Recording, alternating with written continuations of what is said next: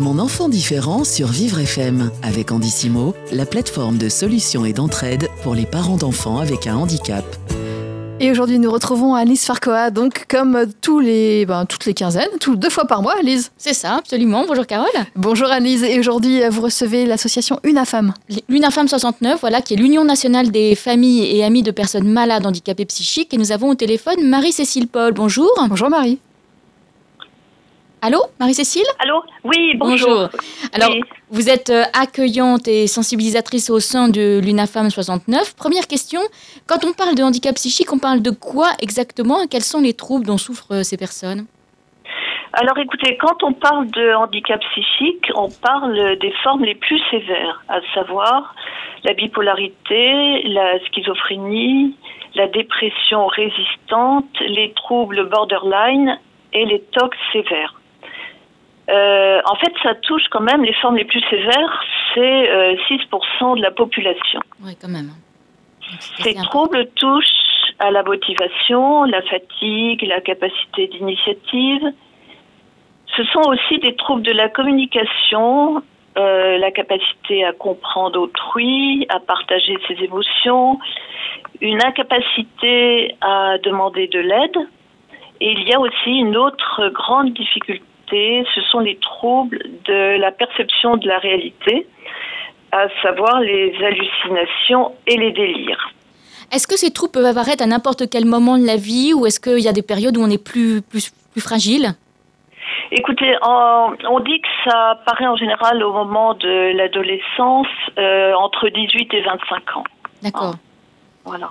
Euh, alors, comment sont perçues ces personnes par, euh, par les, les, gens qui ne connaissent pas vraiment euh, ces, troubles?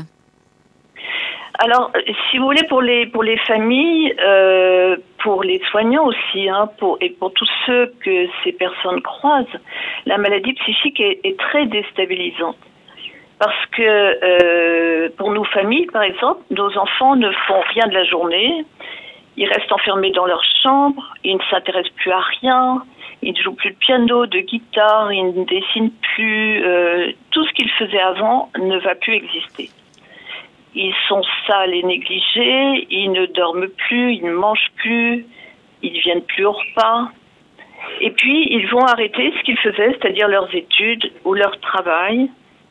Ils s'isolent, ils ne parlent plus. Et on ne les reconnaît plus parce que ben on ne comprend rien. dans l'entourage, personne ne comprend et nous ne savons pas encore qu'il souffre d'une maladie très grave.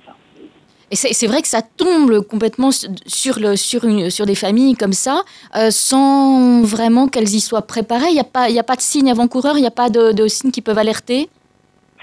Euh, Écoutez, si vous voulez, au début, les familles pensent à une crise d'adolescence. Oui. parce que... Ben, ça va passer tout seul, euh, voilà.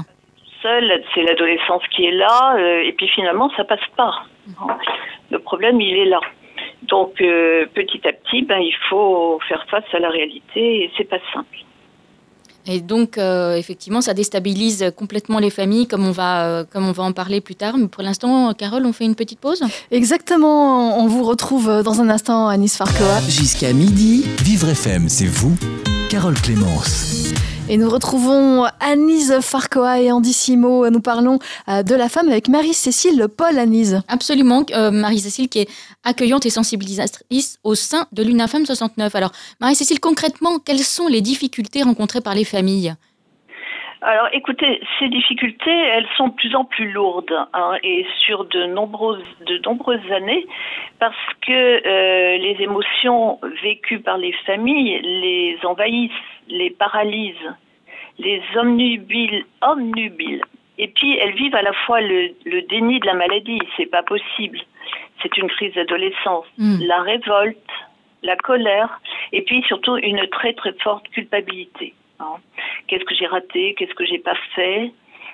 Euh, Et petit à petit, les familles s'isolent. Elles vont se replier parce que ben, elles ont honte. Hein. Et les gens, ils donnent des conseils. C'est un feignant, ben, il a besoin de coups de pied aux fesses, ton fils. Et du coup, cette coupure avec les autres fragilise beaucoup les familles. Euh, la famille, en plus, ressent une impuissance totale. Elle ne sait pas ce qu'il faut faire. Donc elle se désespère et elle va s'épuiser petit à petit euh, dans le désespoir et l'anxiété. C'est un peu ce que à l'UNAFAM on appelle ça le toboggan infernal. Alors si vous voulez, sans aide, euh, la famille ne va pas s'en sortir indemne. Elle ne va pas arriver à, à soutenir son proche qui est malade. Et, mais il faut aussi que la prise en charge de notre proche ouvre petit à petit à son rétablissement et à l'espoir.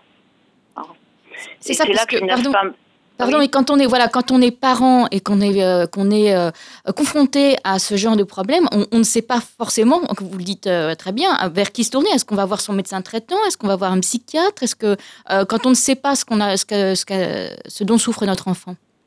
Eh ben, c'est tout à fait ça. Hein. On commence par le médecin traitant, euh, ensuite eh ben, un psychiatre si le jeune accepte bah, d'y aller. Hein. Euh, oui, en plus, comme vous dites. Et donc, c'est vraiment pas simple du tout. Hein. Et pour la famille, c'est très, très difficile. Alors, une infâme aide justement ces familles. De quelle façon? Alors, euh, tout ce que, de quelle façon l'UNAFAM va aider? Ben, Écoutez, de deux façons, j'ai envie de dire. Euh, L'UNAFAM va accompagner les familles. Hein. Euh, on va les recevoir, les écouter, elles vont vider leur sac. Et elles vont, elles vont dire, ben, écoutez, euh, c'est l'horreur, qu'on ne comprend pas du tout. Et nous, à l'UNAFAM, on est des bénévoles, mais qui avons vécu la même chose. Hein, donc là, il y a un lien très fort qui se fait. Les familles qu'on reçoit, elles se sentent comprises. Hein. Et nous, on a été formés, bien entendu. Et on va leur proposer des services.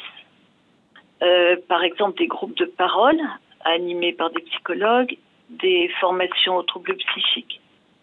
Et les, les, familles, du coup, vont se motiver. Elles vont reprendre espoir. Par exemple, avec nos ateliers d'entraide prospect. Et ensuite, l'UNAFAM va leur faire connaître ce qui existe, ce que les soignants proposent.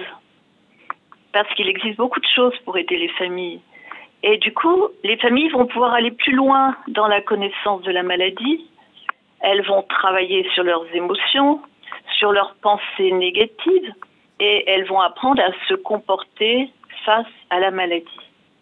Et pouvoir du coup mieux aider, euh, aider son proche. Voilà.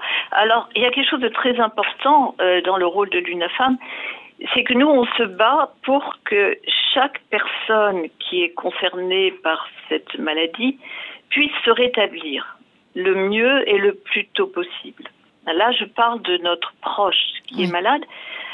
Et pour le proche, ça va passer par la réhabilitation, c'est-à-dire de la psychoéducation, il va apprendre à connaître sa maladie, de la remédiation cognitive, on va essayer qu'il ait un logement, ensuite un emploi, soit en milieu ordinaire, soit en milieu accompagné.